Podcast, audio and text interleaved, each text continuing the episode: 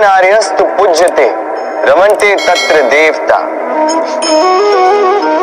अर्थात, जहाँ नारी की पूजा होती है, वहाँ देवता बसते। हम ये सब मानते हैं। किंतु अपनाते कितना? अब आप कहेंगे कि हम स्त्रियों को सबके सामने सम्मान देते हैं? उसके जन्म दिवस पर या विवाह की वर्षगांठ पर हम उन्हें उपहार देते आदि इत्यादि, किंतु क्या ये पर्याप्त?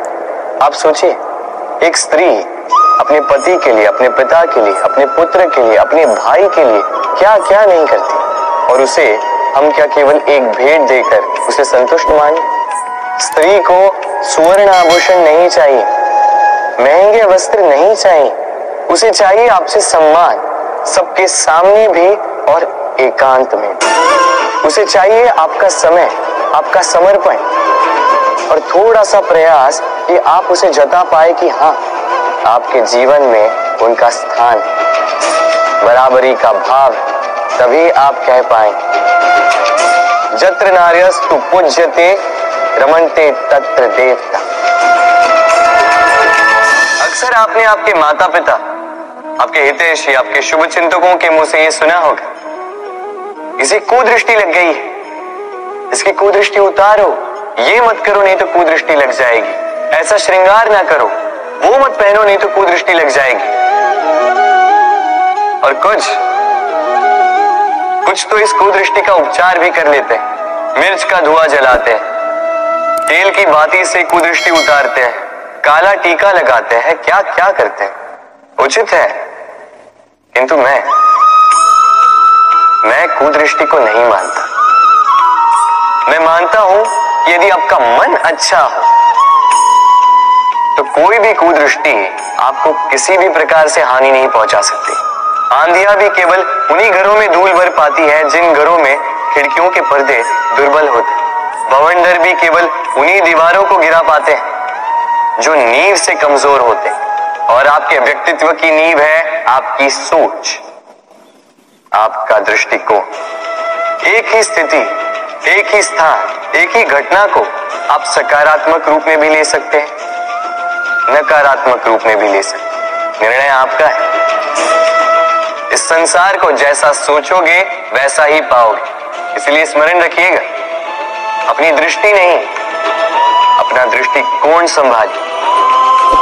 क्योंकि जैसा कहा गया है, इस संसार में बुरी दृष्टि का उपचार तो है। बुरे दृष्टिकोण का नहीं। बालपन से कई पहेलियाँ सुलझाई होंगी आप क्यों? तो आज एक और सुलझा लीजिए। बताइए आपके जीवन में वो कौन सी वस्तु है, जो आपका सबसे बड़ा मित्र भी है और सबसे बड़ा शत्रु भी।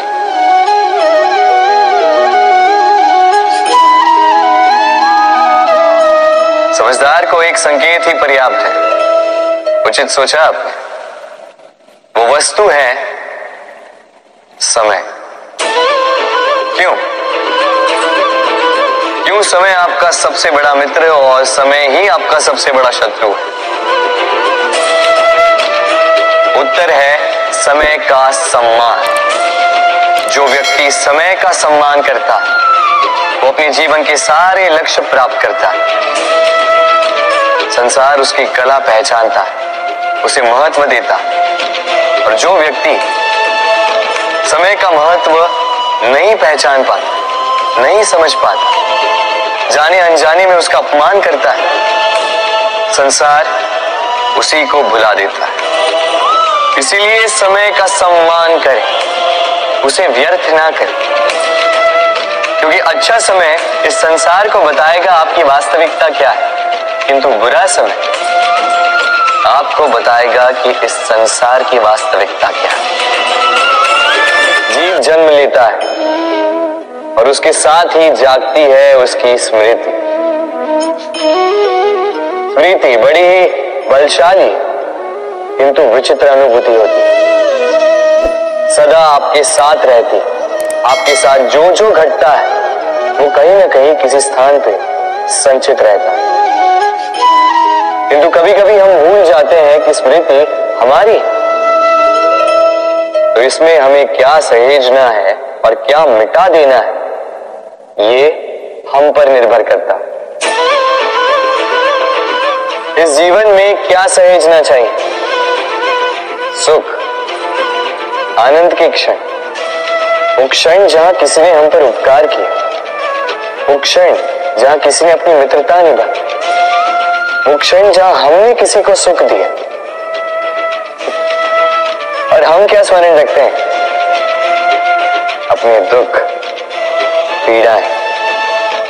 वो क्षण जहाँ किसी ने हमारे साथ कुछ बुरा किया।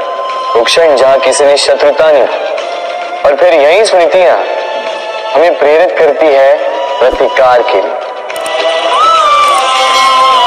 इसलिए हमें क्या भूलना है और हमें क्या स्मरण रखना है? ये हम पर निर्भर करता। है इस जीवन में सब कुछ भूल जाइए, किंतु ये अवश्य स्मरण रखिएगा। भूलने वाली बातें याद है, इसीलिए विवाद। कभी बरगद के वृक्ष को देखा है? कितना विशाल होता। कभी कभी भय लगता है कि इन भारी डालों का बोझ इतना सह भी पाएगा या नहीं। भय लगता है कि कहीं ये वृक्ष टूट कर न गिर जाए। किंतु नहीं, समय पड़ने पर शाखाओं से निकलने वाली ये बेलें धरती की ओर बढ़ती। और फिर स्वयं जड़ बनकर इस वृक्ष को सहारा देती। इसी प्रकार जो परोपकार करते हैं, सत्कर्म करते हैं, उन्हें स्वयं के लिए चिंतित होने की आवश्यकता ही नहीं। क्योंकि उनके कर्म ढाल बनकर उनकी रक्षा करते हैं। इसीलिए जीवन में सहारे की नहीं, कर्म की चिंता कीजिए राधे राधे, हम में से कई लोग इस विषाद से ग्रस्त रहते हैं कि हमें हमारे जीवन में अपेक्षित सुख, सुविधा कभी प्राप्त ही नहीं। क्योंकि हमारा भाग्य ही यही है। क्योंकि हम ऐसे परिवेश में जन्मे किंतु क्या आपका जन्म आपका प्रारब्ध निश्चित करता है? कुछ सीमा तक करता है। जैसे वर्षा की बूंद जब बादलों से जन्म लेती है तो उसका प्रारब्ध होता है धरा पर गिरना। किंतु वो धरा पर कहा गिरती है? ये निश्चित करता है कि उसका भविष्य क्या होगा। केले के पत्ते पर गिरे तो कपूर बन जाती सीप के मुख में गिरे तो मोती बन जाती। विषधर पी जाए तो विष बन जाती। बूंद एक ही, प्रारब्ध तीन। तो प्रारब्ध हमारा जन्म नहीं, हमारा चयन निर्धारित करता। इसलिए अपना चयन सोच विचार करके करें।